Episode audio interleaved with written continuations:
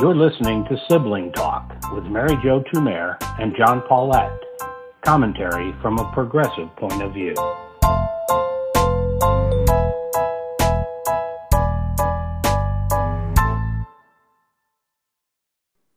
Hello, this is John Paulette. And Mary Jo Tumer.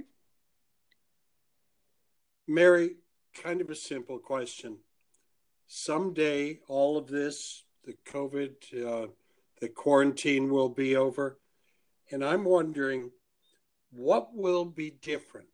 What will be different in the country, the world, in our lives? Do you have any ideas? Well, I think we can think of the good things and the bad things. And since we always seem to end on kind of a dire note, maybe we should do the good things first. So I think some of the good things will be um, it's the whole thing is accelerated things that were in the works. So one of those would be telemedicine. So the insurance companies, the docs have been trying to get this off the ground for years. And now people are getting used to seeing their doctor on a video chat. And that should make, it could make um, access to health professionals easier, faster. And I think that's probably a good thing. And I don't think we've talked about this before, but you're a teacher, and I think it has accelerated the use of online uh, learning as well. And that also could be a really good thing. You know, I, I'm going to hold you on those two, and I hope you have some more good things and bad things in mind. And I don't want to take our good thing and make it sour, but I have to raise the question if we have a great advance in telemedicine, if we have an advance in e learning, don't we further accentuate, create the uh, the class divide between the haves and the have-nots? We already have people. Uh, I saw the other day a listing that 20% of Americans do not have internet access. Uh, a great number of people, including many older people, still are uncomfortable with that. While that feels like a good thing to you and me, do we have a societal problem with this cultural divide or technological divide, maybe? So, the good piece of that is if we push to making sure as part of an infrastructure bill or however they're going to say that that everybody has access and you push out whether it's 4G or 5G to everyone and make it more accessible, then it could be that what have been some of the educational um, divide opportunities could close. That gap could close. I think that's one of the things we don't know. On the other hand, one of the things I have been thinking about is are we offering education in a way that ultimately workers will work? So, related to the education issue, is how many people are teleworking. But what are the kinds of jobs that are teleworking? The same kinds of jobs that these kids in high end schools are getting educated for online. So it's training them well, to be teleworkers, but only intellectual workers are teleworkers. Blue collar workers cannot telework. Well, I think you're exactly right. And I mean, you're correct. As you know, I am a teacher. So I've been involved now for several weeks uh, with teaching online. And I, I should say, I'm a teacher uh, who likes a lot of technology use in my class. I've been thinking a lot about this. I think, maybe I hope, that we understand or come to understand how the e learning part of this can transform education. I'm going to be specific in just a moment. Right now, most people doing e learning have found a couple of online apps.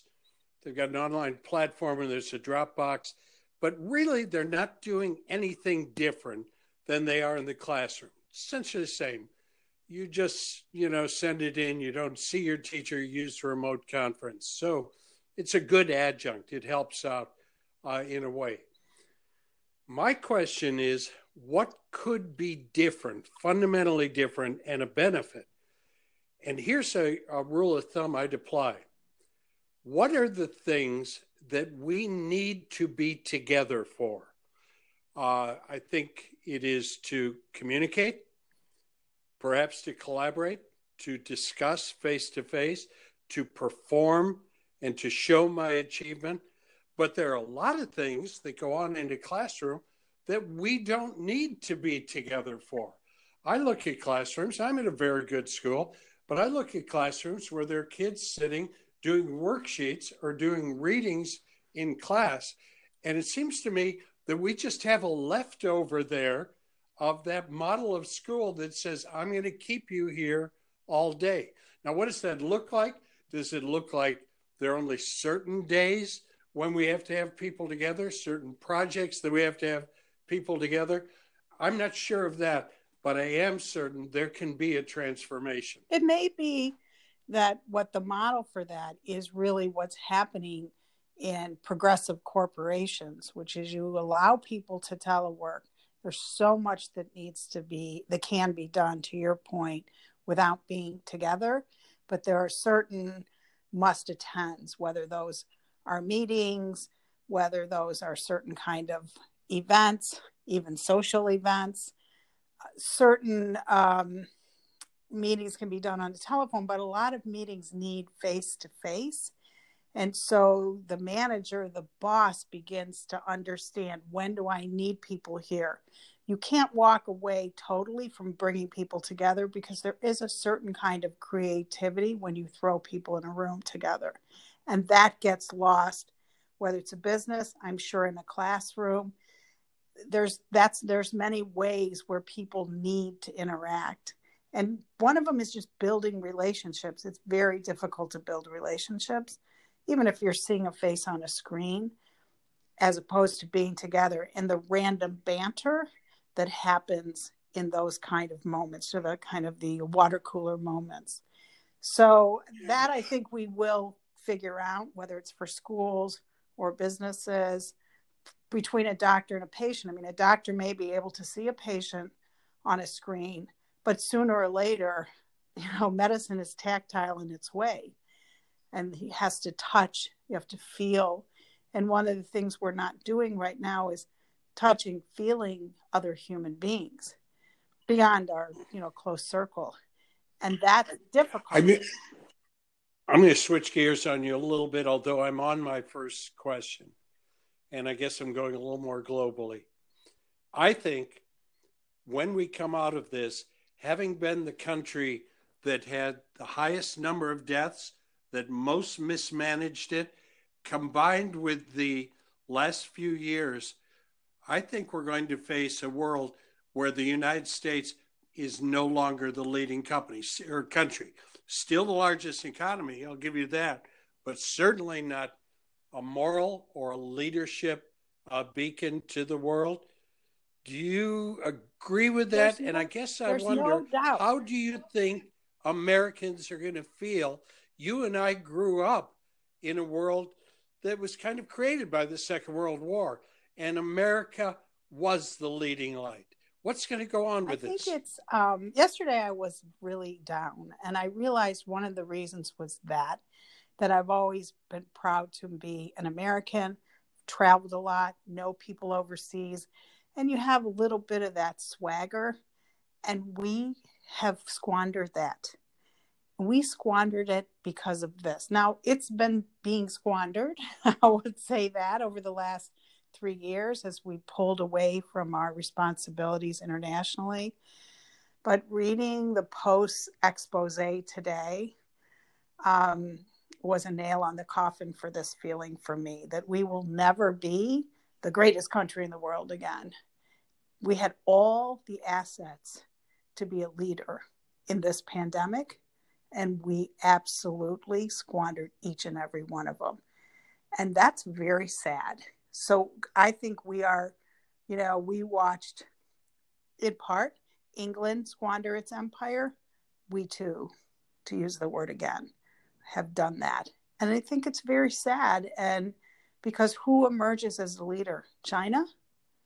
And do they have the moral standing that we've had, or at least tried to have in the world? Of course not.